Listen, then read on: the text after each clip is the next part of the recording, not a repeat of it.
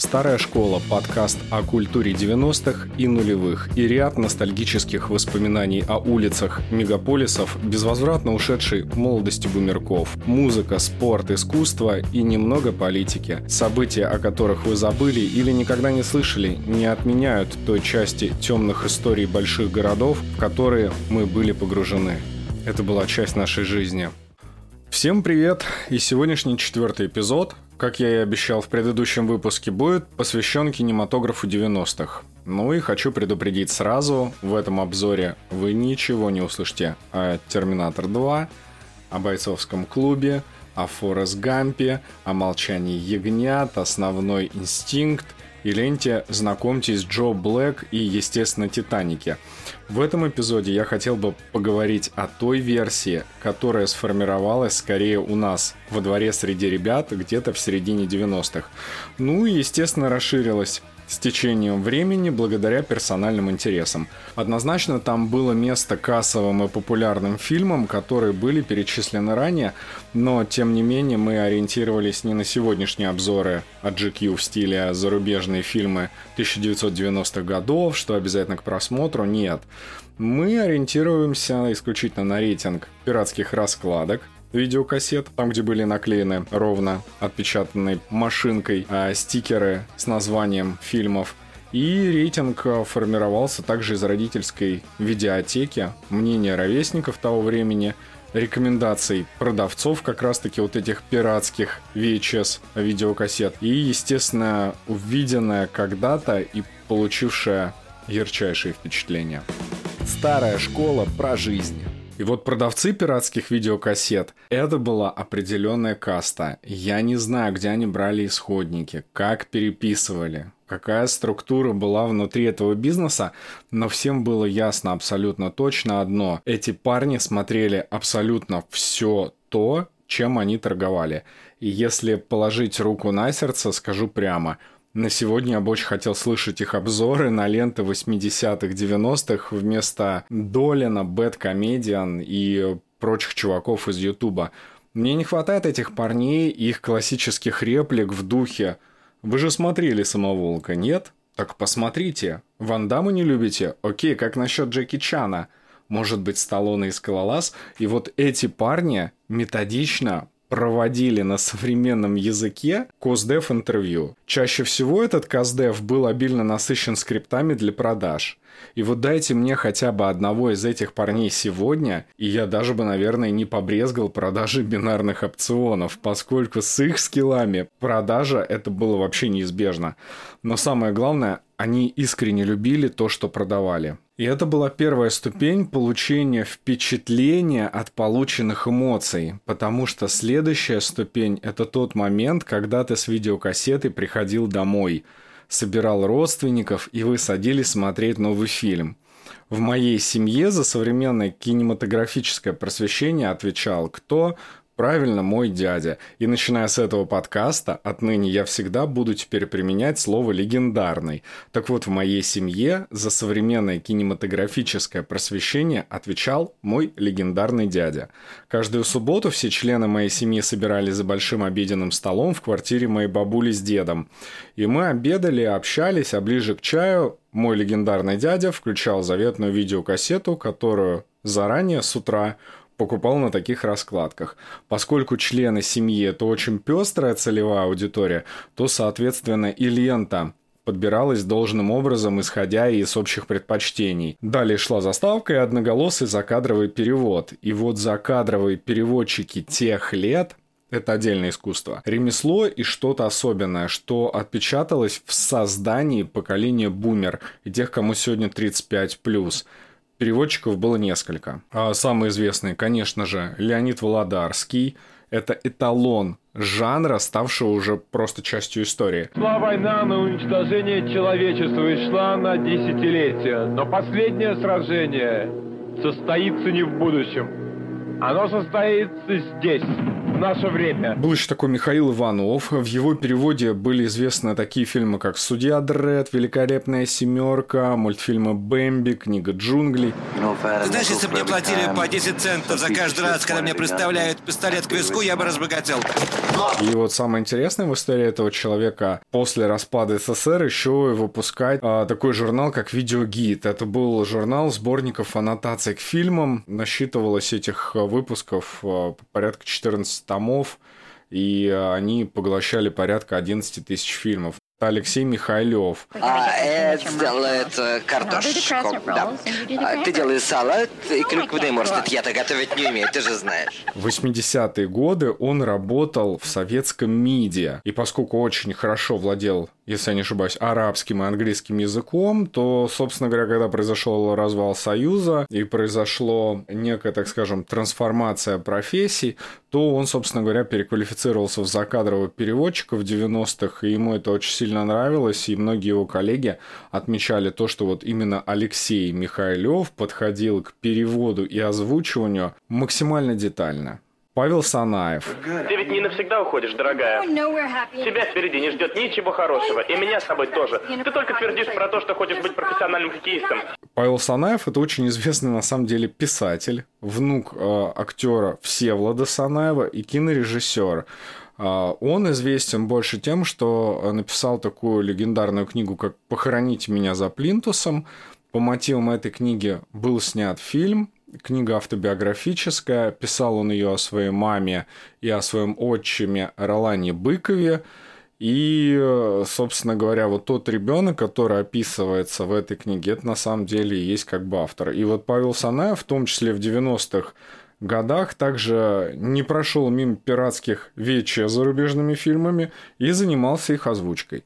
И представьте себе, что вот были такие тонкие любители, которые предпочитали озвучку фильма исключительно от конкретного диктора. Мы умели их отличать друг от друга и очень часто подражали им в школе на перемене, когда играли в Индиану Джонса или Терминатора, ну или просто ругались друг на друга. Мы любили это делать именно в стиле переводчик.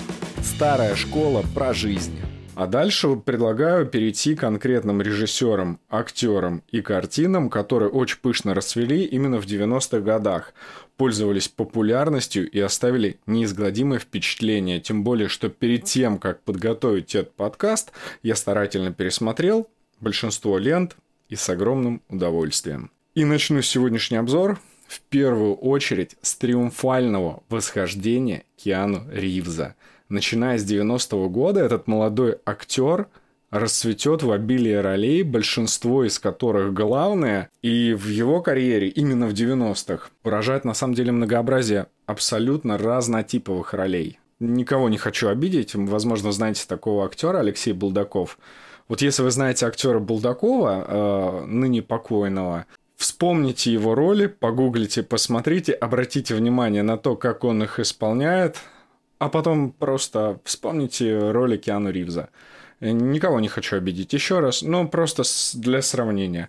И вот Киану Ривз, на самом деле, в 90-х годах играет какие-то фантастические роли, расцветает как актер, пользуется огромной популярностью, и его роли, они абсолютно разные. Сейчас переходим к хронологии. 91 год. «На гребне волны», фильм Кэтрин Бигелоу, и мой личный штат Айдаха Гас Ван Сента – 92 год. Дракула Брэма Стокера, Фрэнсиса Форда Копполы.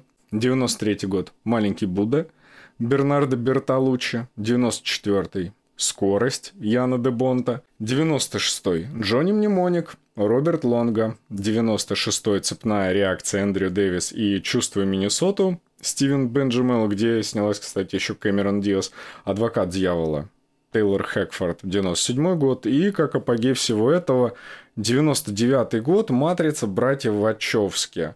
Ну, тогда они еще были братьями, а сейчас они уже сестры. Режиссеры, которые в итоге становятся трансгендерными женщинами вот прямо сейчас. То есть когда-то это были мужчины, а сейчас э, женщины. Ну, в общем-то, несмотря на такие кардинальные перемены в жизни, их таланта это нисколько не отталкивает, по крайней мере, лично э, меня. И мне даже все равно, что они когда-то были братьями. Просто, наверное, потому что «Матрица» — это легендарный фильм, а мое знакомство с Киану Ривзом началось с фильма «Скорость». И я даже сегодня его посмотрел, прям буквально за, за час до подкаста. И вот так, на самом деле, началось мое знакомство именно там с VHS-видеокассетами. Одна из первых видеокассет, которая появилась вообще в моем доме, э, это как раз именно «Скорость», э, потому что у нас в тот момент появился видеомагнитофон, и как-то дядя однажды принес кассету, и там был два э, фильма. Первый был «Скорость», а второй «На гребне волны». Или наоборот, «На гребне волны», а потом «Скорость». И у меня эта кассета была одной из самых любимых. Начну давайте по хронологии. И сразу скажу одну очень важную вещь. Я не даю спойлеров, я говорю только о своем впечатлении. Не стоит никогда на него опираться. Это мнение всего лишь одного человека, отдельно взятого конкретно меня, поэтому, ну и никаких спойлеров, естественно. Вот на гребне волны мне очень понравился. Да мне на самом деле, если положить руку на сердце, вообще все нравится. Все, что с Киану Ривзом нравится, все. Он нереально крут. И вы знаете, в чем на самом деле одна из прелестей? То, что в ряде фильмов с Киану Ривзом, когда я их смотрел, я параллельно еще знакомился с музыкой, но это отдельная история.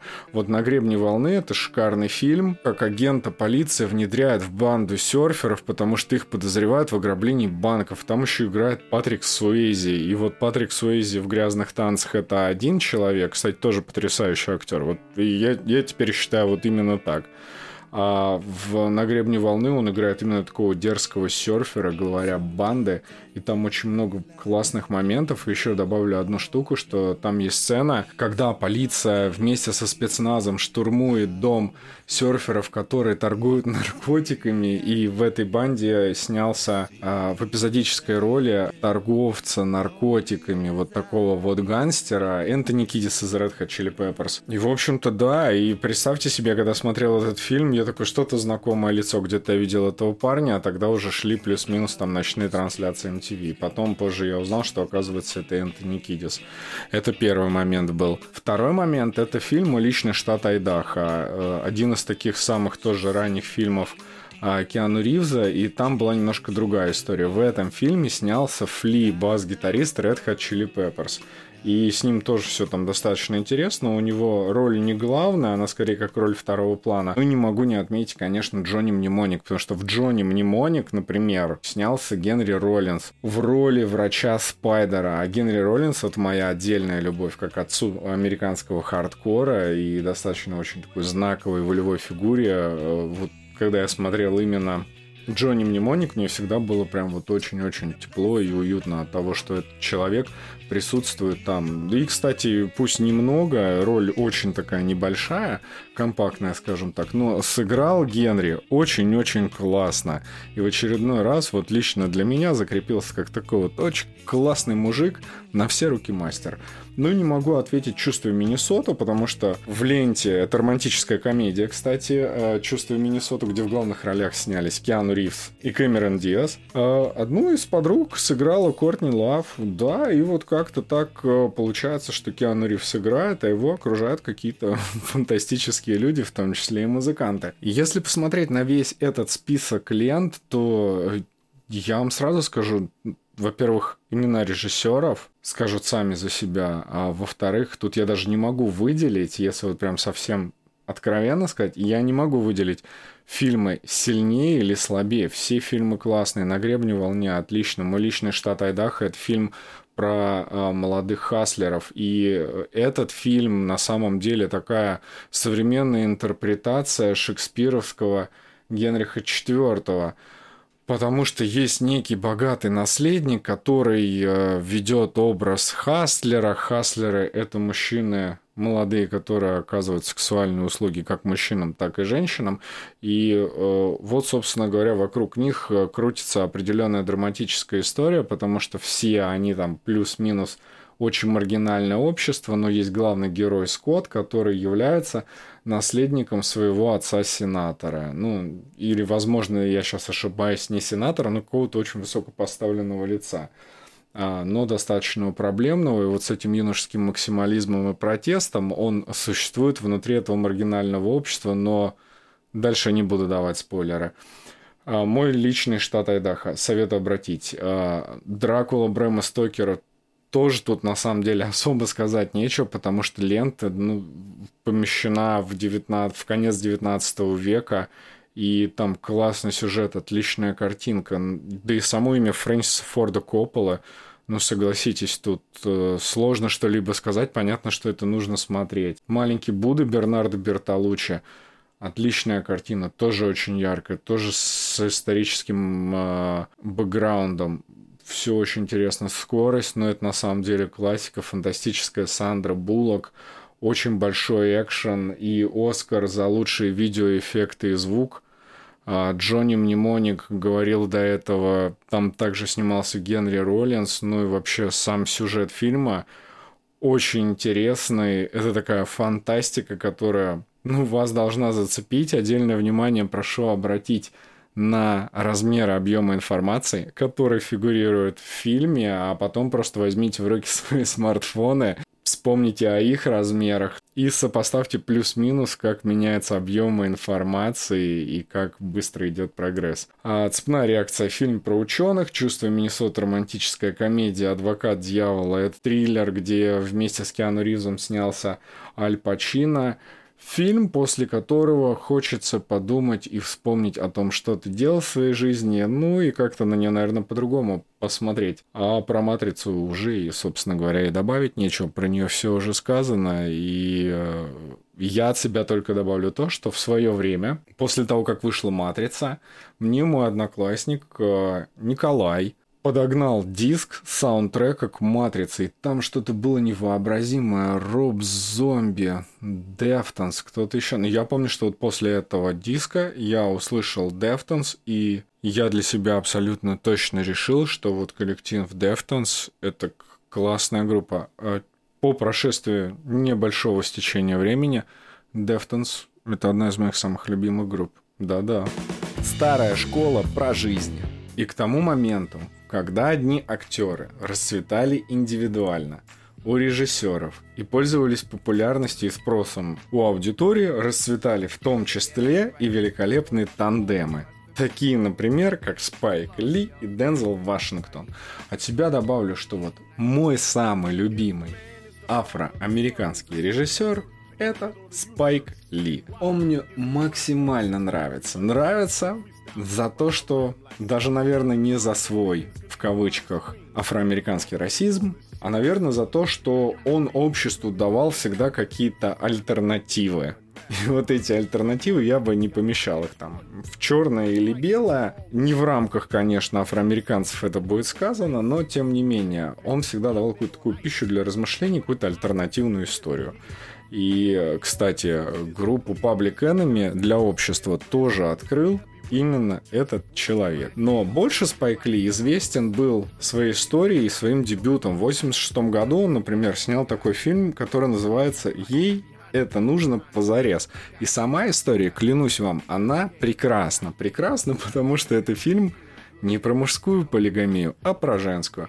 Есть некая героиня Нолан, у которой есть целых три мужчины. Все эти мужчины знают о существовании друг друга и как бы принимают вот эту позицию главной героини. И они полностью противоположные. Один из них это чувак, который заморочен на своей внешности, поскольку он работает моделью и собирается переезжать на Манхэттен из Бруклина. Второй – это потенциально очень порядочный семьянин, очень тактичный и осторожный мужчина, а третий такой вот взрослый ребенок, которого, кстати, и сыграл Спайк Ли по прозвищу Марс. Именно в этом фильме он полностью черно-белый. А, вот когда он снял представление Марса, Обратите внимание на эти кадры. Почему? Потому что там есть крупные планы акцента на деталях. И один из акцентов на деталях – это Красавки Nike. И представьте себе, что после того, как этот фильм вышел, он получил ряд наград, его отметили кинокритики. И, собственно говоря, к э, Спайку Ли пришли decision-мейкеры из Nike и сказали, слушай, ты классно снимаешь наш бренд, мы тебе предлагаем эксклюзив на нашу рекламу. И после этого Спайк Ли начинает снимать рекламу. Nike э, делает ее в том числе с Майклом Джорданом, и это уже все часть такого вот большого продакшена рекламного. Но это были 80-е, а в 90-х э, Спайк Ли открывает Дензел Вашингтона. И начинает он это делать с фильма «Блюз о лучшей жизни». Очень интересный фильм о талантливом саксофонисте, который не может отказать своему другу. Этого друга играет, кстати, Спайк Ли. И что из этого выходит? А, никаких спойлеров, но отмечу для себя, что это максимально фильм, погружающий нас в аудиторию афроамериканцев, которые играют фьюжн, джаз, э, и, и это фильм именно вот о музыкантах духовой секции. Очень интересный, очень трогательный и драматичный. Малькольм Икс 92 -го года. Ну, э, как бы тут все оно логично. Взгляды Спайка Ли – это, скажем так, права и свободы афроамериканского населения Соединенных Штатов. И э, один из его прям вот таких нормальных э, заявок на успех, э, это была автобиографическая лента «Малькольм Икс». Э, э, для тех, кто не знает, э, Малькольм Икс – это был такой исламский лидер. То есть, с одной стороны, был Мартин Лютер Кинг, который был христианский лидер афроамериканцев э, Соединенных Штатов, а с другой стороны, это был э, исламский лидер афроамериканцев США Малькольм Икс. Э, он, например, дружил с Мухаммедом Али, и этот боксер, собственно говоря, принял ислам, по одной из легенд, именно благодаря э, Малькольму. Я не буду ничего рассказывать ни про Малькольма Икс, ни про этот фильм, потому что вот лучше потрудитесь и после этого подкаста посмотрите этот фильм. Он невероятно отличный и отличная роль Дензела Вашингтона которая показывает его именно как разнопланового актера. Круклин 94 э, лента автобиографическая, которая, скорее всего, если вам будет однажды интересен Спайк Ли и его детство, то это как раз вам нужно посмотреть Круклин. Был еще ряд фильмов, это «Наседки», «Люмьеры компании», «Девушка номер 6», но э, я не могу о них не сказать, потому что они есть в хронологии но в целом порекомендовать их вам тоже не могу, потому что скажу прямо, э, они мне не зашли. Ну, вообще никак. А вот его игра – это драма про баскетболиста с отличным саундтреком от группы Public Enemy. Вот его посоветую и посоветую один из своих самых любимых фильмов от Спайка Ли «Кровавое лето Сэма».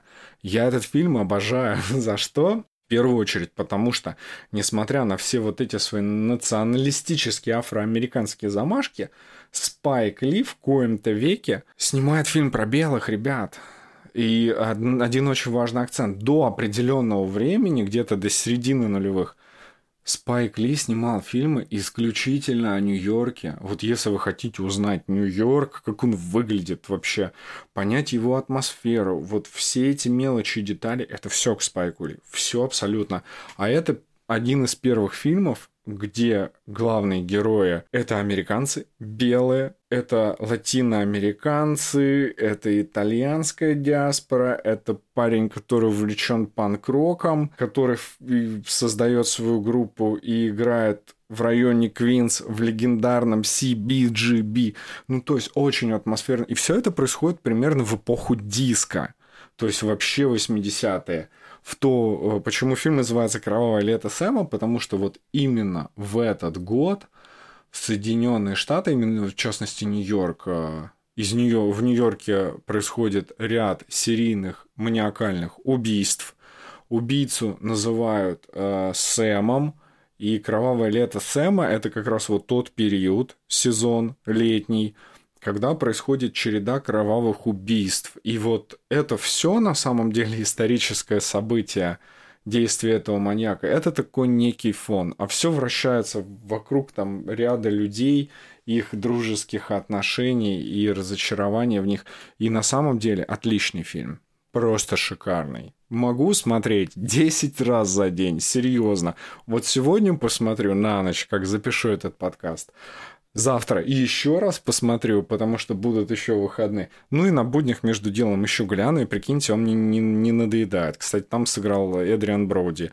Если хотите знать, у него очень яркая роль и очень классная. Ну и вообще фильм отличный, серьезно, рекомендую. Старая школа про жизнь. И раз у нас собственно говоря, пошла вот такая жара с категории творческих тандемов актера, режиссера. Вот как я могу не сказать про Мартина Скорцезе? Мартин Скорцезе, если вы помните, это фильм «Таксист» с Робертом Де Ниро. Но это 70-е годы, а в 90-е появляется вот прям, я для себя выделил трио. Мартин Скорцезе режиссер, Роберт Де Ниро и Джо Пеши. И все это внутри итальянской диаспоры. Блин, какой это кайф, ребята. Это, ну, вот после «Кровавого лета» Сэма и Спайк Ли, Скорцезе 90-х, его же тоже можно смотреть до бесконечности.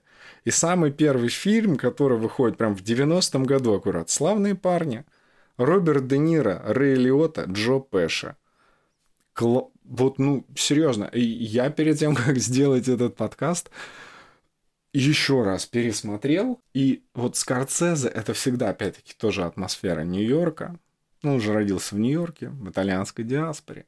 Слава богу, посвятился искусству. Хотя, я думаю, если бы он был гангстером, он был бы легендарным.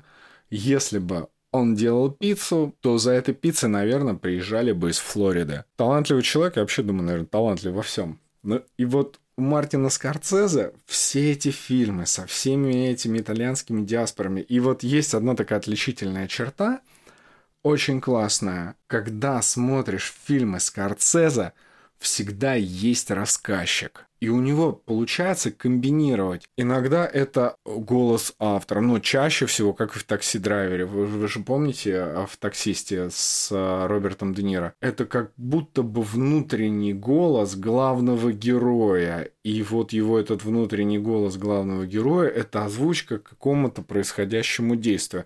И оно в какой-то момент лаконично переходит именно в диалог этого главного героя. И это такой классный прием. Он настолько легкий, настолько интересный, что вот э, после «Славных парней» он в 95-м, например, делает другой фильм «Казино». И там вот этот его фирменный стиль, он, как всегда, переходит вместе с Робертом Де Ниро и Джо Пеши. Фильм идет, на самом деле, он-то не короткий, он, то есть, и не совсем стандартный, но два с половиной часа идет, если я ничего не путаю, два с половиной часа. Но они пролетают, я не знаю, ну, наверное, как 10 минут. Ну, начнем с того, что оба фильма вообще это такие гангстерские истории. Истории, которые происходят внутри диаспоры.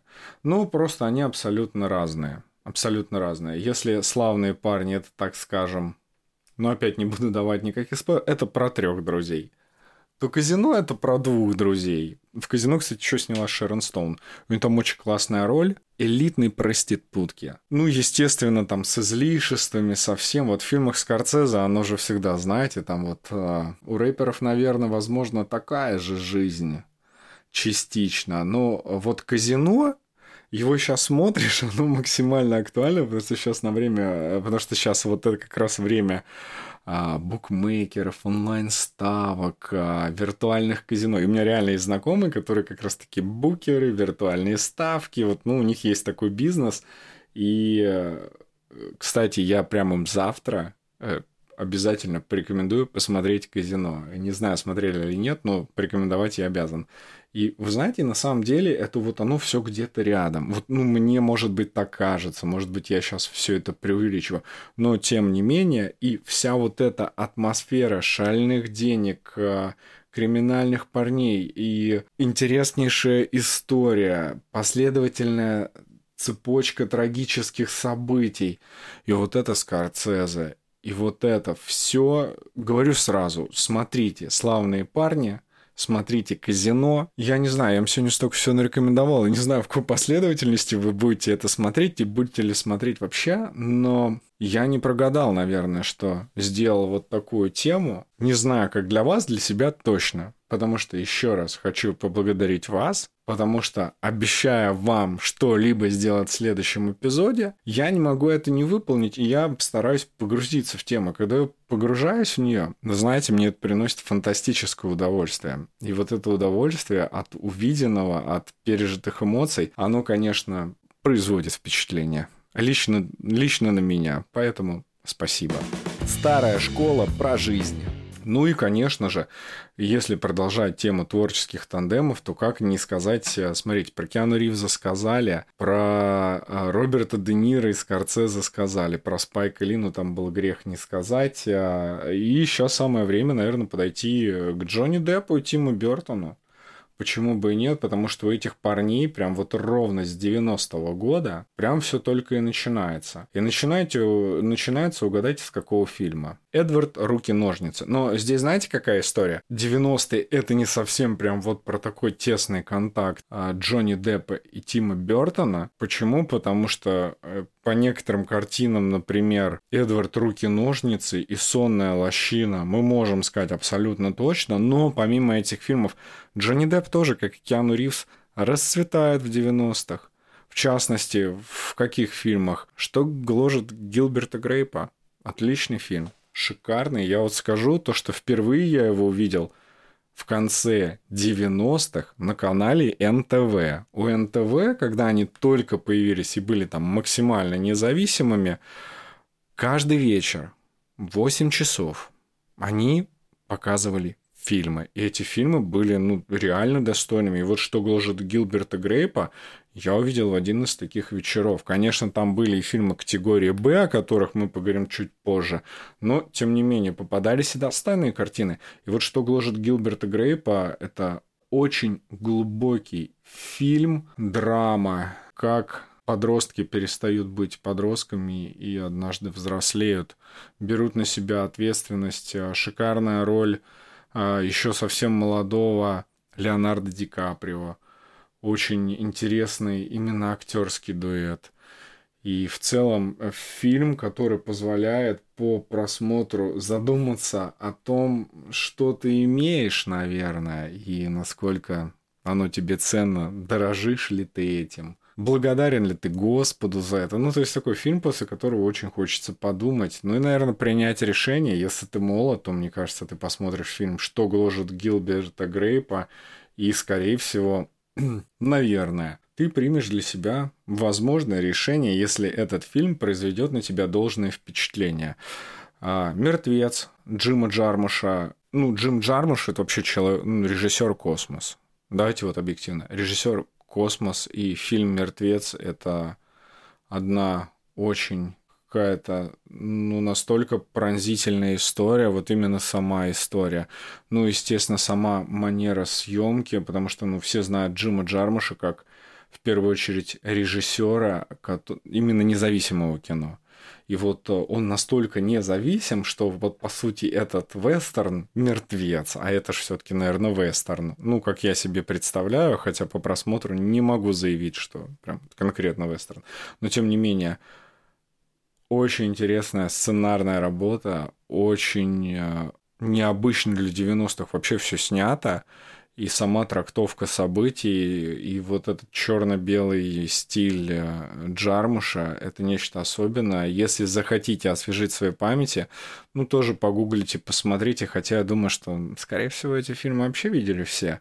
«Сонная лощина» – это отдельная история, э, потому что у меня, например, «Сонная лощина» – это, наверное, ну, наверное, один вообще из самых любимых фильмов с Джонни Деппом, потому что он настолько атмосферный, э, когда его смотришь, в первую очередь, э, понятно, что сюжет, естественно, вот готический, но и сама э, картинка вместе с сюжетом, оно настолько атмосферно. И я обожаю сегодняшнее время, э, знаете за что? За то, что есть вот эти огромные 80-дюймовые плазмы, со TV, потому что я первый раз этот фильм увидел вообще на телевизоре э, с разрешением 3 на 4. Там о мегапикселях э, речь не шла, но недавно, например, пересматривал на своей 80-дюймовой плазме, и это прям был вообще космос. Я выключил свет в гостиной, включил этот фильм, погрузился в эту атмосферу, и у Тима Бертона есть еще такая очень э, занятная вещь. Он умеет погружать настолько, что даже вроде как бы и такие страшные жуткие вещи не настолько жуткого. Это все выглядит как очень красивая сказка. Очень красивая. И сын мой с дочерью, вы знаете, подвисли. Фильм, конечно, не для них. Тут как отцом не минус, но подвисли, подвисли и тоже оценили. А признание детей, мне кажется, Это тоже определенный уровень. Ну и, конечно, девятые врата. Девятые врата для меня это вообще, наверное, какая-то вышка. Вышка истории, мистицизма, актерской игры. И вот когда э, вот есть один мистицизм такой вот, не хочу никого обидеть, типа вот максимально повседневный. Это «Кошмар на улице Вязов». Кстати, это фильм категории «Б». Мы чуть позже поговорим о фильмах категории «Б». А, а вот есть такой, как «Девятые врата», где уровень мистики, сценарного искусства, операторского и режиссерского, он настолько высок, что погружаясь в эту историю, у тебя столько вообще вариантов, догадок, и вроде все очевидно, но конец просто обезоруживает. «Страх и ненависть в Лас-Вегасе». Он вышел гораздо раньше, гораздо раньше, чем «Сонная лощина. Девятые врата». Но вот «Сонная лощина. Девятые врата» – это все 99-й год. Он такой, скажем, немножко мистический. Знаете, эти три шестерки перевернутые. Вот так же и 99-й год. Но, кроме шуток, вот годом ранее выходит «Страх и ненависть в Лас-Вегасе». Я в 90-х вообще этот фильм не видел и про Хантера Томпсона вообще ничего не знал. Ну, когда был студентом уже в нулевых, естественно, я узнал про этот фильм, узнал про Хантера Томпсона, про гон за журналистику, и вот это как раз тот период, когда будучи студентом, ты едешь в метро, в университет, на тебя огромные наушники, вот эти лопухи играют, как, играет, кстати, Deftones, а я еду и читаю Хантер Томпсона. У него, благо, много книг. А у нас в России, в Москве это была оранжевая серия, альтернативная литература. Там можно было найти и Буковский, и кого угодно, и Ирвин Уэлш в том числе. Поэтому, вот, собственно говоря, как бы «Страх и ненависть в Лас-Вегасе». Я вначале посмотрел фильм, но это уже был нулевые. Это я сейчас понимаю, что это все-таки 90-е. Но, тем не менее, отметить тоже этот фильм не могу, потому что, на самом деле, ну, Хантер Томпсон, легендарная личность. Ну, и «Страх и ненависть в Лас-Вегасе» тоже шикарная лента. Шикарная. Сюжет как студенту мне был особенно интересен, потому что я был молод, я был в поиске, и вот, естественно, сюжет, где э, люди отправляются с, с чемоданчиков препаратов путешествовать в Лас-Вегас и играть, в общем-то, это немножко обратная история фильма Мартина Скорсезе «Казино» с Робертом Де Ниром и Джо Пеши, о котором я рассказывал ранее. Но, в общем-то, если хотите поэкспериментировать, посмотрите в начале, например, «Казино», Мартина Скорсезе, а потом следом «Страх и ненависть» в Лас-Вегасе. Мне кажется, это будет такой интересный experience. Война. Старая школа про жизнь. Почему, опять-таки, подкаст называется «Старая школа»? Почему так много говорю о 90-х? Да потому что у меня о 90-х отличные воспоминания. Но давайте скажем объективно, 90-е – это 20 век заканчивался, и вот его на самом деле нормально подытоживали музыкой, культурой, искусством, кинематографии 20 век заканчивался прекрасно, плодотворно. Фильмы были изумительные. Еще не было столько аналоговых девайсов, и еще э, люди пользовались, по сути, вот чем-то таким фундаментальным. Кинопленка, еще не было таких там развитых сильных цифровых носителей, что-то только начинали оцифровывать. То есть, и вся вот эта старая школа, да, она доживала последние годы, но то, что происходило, даже если сейчас оглянуться и посмотреть, да это было все просто блестяще в большинстве своем. И, конечно же, э, каюсь, что ничего не сказал про Дэвида Линча, например, про легендарный Twin Peaks, расцвет Сильвестра Сталлоне. Ну, на самом деле, он расцвел в 80-х, но в 90-х Сильвестр Сталлоне очень много снимался в фильмах. И, э, ну и, собственно говоря, вот сейчас от Сильвестра Сталлоне мы плавно перейдем к фильмам категории «Б», потому что вот у нас, у пацанов, как было во дворе, мы очень много смотрели фильмов каких-то вообще непонятных боевиков. Ну вот, например, Сильвестр Сталлоне в 90-х там снялся Скалолаз, что-то еще такое, Кобра, это фильм вообще, по-моему, 80-х годов, то есть, ну вот, они были, а, Рэмбо 2, Рэмбо 3, то есть вот все это только попадало, мы только с этим знакомились. И параллельно шел, например, Жан-Клод Ван Дам. Но знаете, в чем разница? Почему, вот, например, Сильвестр Сталлоне – это крутой голливудский актер, А Жан-Клод Ван Дам – это актер, который снимался в фильмах категории «Б», а потому что на самом деле была финансовая разница. Все фильмы снимались абсолютно по-разному. Если мы возьмем какой-то нормальный голливудский фильм, например, «Спайк» или там средний бюджет, э, вообще средний бюджет э, хорошего кассового американского, именно голливудского фильма, это 25 миллионов долларов. И если вы посмотрите любой фильм, вот, например, интервью с вампиром, Джонни Депп и Том Круз, э, бюджет 60 миллионов. Посмотрите, например, даже вот, окей, хорошо, давайте посмотрим сейчас э, Эдвард Руки-ножницы, 20 миллионов долларов, ну, то есть это только начинается. Э, Девятые врата, 38 миллионов долларов. И вот в среднем планка на там среднее производство 20-25 миллионов долларов. Это было производство именно вот такого э, классного режиссера, хорошего, уверенного фильма. Ну, типа кинохита. Все фильмы категории «Б» это в основном бюджет максимум 2 миллиона. Вот у нас в детстве был очень популярен фильм, например, «Зловещие мертвецы». Бюджет этого фильма 315 тысяч долларов. Хотя в прокате он собрал, если я ничего не путаю, порядка 20 миллионов. Также «Кошмар на улице Вязов». Бюджет этого фильма, э, вот серия трилогия про Фредди Клюгера, значит, э, бюджет этого фильма был где-то 1,8 миллиона, а собирал он 20-25. И вот там немножко другие фильмы, другие расклады, и это, ну, типа, был успех. И люди хотели вложить меньше, а получить больше. Поэтому они не очень сильно уделяли внимание главному герою, не сильно его прорабатывали, экономили на спецэффектах, экономили на сюжете, на производственной массе, и все это в итоге получалось, вот, ну, то есть нетривиальный простой сюжет, где ты прям с первой минуты понимаешь, тебя убьют, а ты сейчас пойдешь туда, в итоге вы будете вместе, но перед этим будет перипетия событий, вот оно, они фильмы категории Б, как бы все понятно. И поэтому, и вот, например, Жан-Клод Ван Дам, это все фильмы были категории Б, а еще были такие, как Оливье Грюнер, если вы тоже такого помните, там тоже что-то было все как-то очень незатейливо. Был еще такой Лоренцо Ламос, но э, в то время мы были мальчишками, и нам, естественно, вот эти жанры нравились. Нравились почему? Ну, потому что там были такие мужчины, которых любили женщины. Они ездили на байках или на крутых тачках.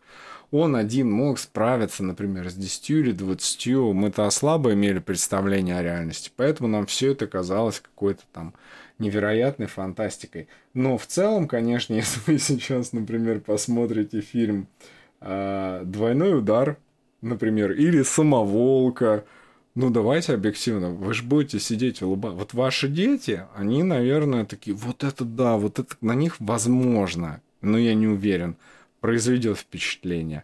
Но в целом, ну, на вас уже точно это не произведет. То есть вы не оцените а ну, а детям, да, детям зайдет. Почему бы и нет? И вот э, если смотреть на фильмы Жан-Клода Ван Дамма, то это вообще какая-то отдельная история, где э, все вот оно какое-то наивное. Ну, для того времени это было забавно и затейливо. Знаете почему? Ну, потому что мы на самом деле ничего другого не видели. Вот мы ничего другого не видели, поэтому оно на нас так и влияло. Ну, хотя, с другой стороны, э, опять-таки, сейчас не в обиду Жан-Клод Ван Дам, 80-х, все было так себе. Но в 90-х бюджет, наверное, скорее всего, Жан-Клод начинает понимать систему и начинает увеличивать бюджет своих фильмов. Но знаете, вот в чем незадача-то была? Вот, например, фильм «Уличный боец», помните, такая игра на Дэнди была? Он уже типа вложил 35 миллионов долларов. А сборы э, прошли аж почти на 100 тысяч долларов. И это вроде как типа успешный фильм, но вот я даже его не пересматривал, серьезно, потому что у меня даже с детских впечатлений осталось, что это что-то очень слабое. Ну, именно по сюжету, то есть вот в 95-м Джонни Мнемоник, там, да, прям интересно, круто, а вот «Уличный боец» вообще не впечатлил. Или помните, такой был фильм, тоже Жан-Клод Ван назывался «Трудная мишень». Вот бюджет фильма 15 миллионов, а собрал он 80. Ну, то есть, знаете, все, что меньше 25-20 миллионов долларов а, бюджета, все, фильм категории Б. Поэтому Жан-Клод Ван Дам, да, классный актер, да, трудяга, но в целом категория фильмов Б. Еще был такой Майкл Дудиков, Оливье Грилнер, А Дольфа Лунгрена вообще не буду трогать. Для меня это вот там какая-то одна отдельная, наверное, история. Даже не буду ничего говорить. Серьезно. Классный актер. Э, ну, как и Ван Дам, в принципе, но своя атмосфера. А вот Оливье Грюнер и Майкл Дудиков, у Майкла Дудиков вообще, по-моему, что там с карьерой она, насколько я помню, не очень-то сложилась. А вот Оливье Грюнер, э, не каждый из вас уже и вспомнит, давайте объективно. А те, кто вспомнит, я уверен, это по-любому 35 плюс. Старая школа про жизнь. В общем, сегодня, слушайте, я уже, наверное, разговорился так и совсем ничего не сказал про Брэда Питта. Хотя, ну, не сказать о Брэде Питте, давайте объективно. Вот это прям вообще, я бы назвал это косяком. Ну, согласна, нет. А, в целом, не знаю, что так его обошел стороной, хотя у Брэда Питта тоже, давайте объективно, в 90-х начинает расцветать. Из Брэда Питта, чтобы, наверное, посоветовал, вначале можно посмотреть Дракулу Брэма Стокера, потом следом интервью с вампиром. Ну, как по мне, интервью с вампиром, возможно, мне кажется, более насыщенный сюжет. А, обязательно, ну, «Легенды осени» это с девушкой посмотреть там, так, а, пригласить однажды жену к плазме и сказать, ты знаешь, есть классный фильм, если хочешь вспомнить. Но ну, опять-таки, мне кажется, это достойная альтернатива вот заезженному в 90-х телохранителю с Кевином Костнером. Я никогда не любил ни этого актера, ни этот соплевый фильм, а маме очень нравился. Опять-таки, 12 обезьян и 7 отличные, просто отличные фильмы. А, ну, 7 лет в Тибете, естественно. А собственность дьявола, кстати, тоже неплохой. А, знакомьтесь, Джо Блэк, бойцовский клуб, обозначаю уже все как вот, как и у Киана Ривза, выход куда-то вот там вообще в космос. А, уже, ну, типа, другой, абсолютно другой уровень. В целом, э, сразу хочу наверное, принести извинения, если вскользь прошелся, не обозначил каких-то ваших любимых фильмов, э, сразу приношу извинения за то, что говорил только про по сути, американские голливудские фильмы. Ничего не сказал ни про Кустурицу, ни про, боже упаси, российские фильмы. Но мне кажется, что это отдельные темы, отдельных подкастов, и мы по ним еще пройдемся. Так же, как бы я отдельно, например, выпуск сделал бы про э, фильмы 90-х и нулевых японского кинематографа или конкретно азиатского. Там тоже какое-то огромное количество классных фильмов, но это отдельная история для подкаста. В целом сегодня, наверное, больше обозначил свою линию, то, что мне крайне нравится, то, что вот, ну, то, чем я, наверное, больше болею. Если кто-то со мной согласен, это вообще отлично. Если кому-то вообще не по вкусу пришлось все, о чем я говорил, ну, извините, дамы и господа, собственно говоря, это всего лишь мнение, одного конкретно взятого человека, такого как помощников. Хочу поблагодарить всех, кто слушает мой подкаст, всех, кто подписывается, ставит рейтинг, рекомендует своим друзьям, реагирует, делает для вас. Здорово, если вас зацепило, если считаете, что этот список нужно расширить, кого-то добавить. Пишите в комментариях, мы есть, собственно говоря, на всех площадках. Apple Podcast, Google Podcast, SoundCloud. На прошлой неделе мы появились на, да, даже на Яндекс подкастах. Ну, естественно, естественно, есть на Ютубе а, на канале помощников Ильевская. Поскольку сегодня классно поговорили о кинематографе 90-х, о голливудском кинематографе, ремарочка, то в следующем выпуске будем говорить о писателях 90-х. Вот попробуем их вспомнить, их отметить, ну и порассуждать, кто у нас там вообще был, что писал, э, к чему, возможно, стоит зарефрешить свою память и вернуться. В целом, с вами был Помощников, Старая Школа. Рад был всем. Берегите себя и до новых встреч. Старая школа – подкаст о культуре 90-х и нулевых и ряд ностальгических воспоминаний о улицах мегаполисов, безвозвратно ушедшей молодости бумерков, музыка, спорт, искусство и немного политики. События, о которых вы забыли или никогда не слышали, не отменяют той части темных историй больших городов, в которые мы были погружены. Это была часть нашей жизни.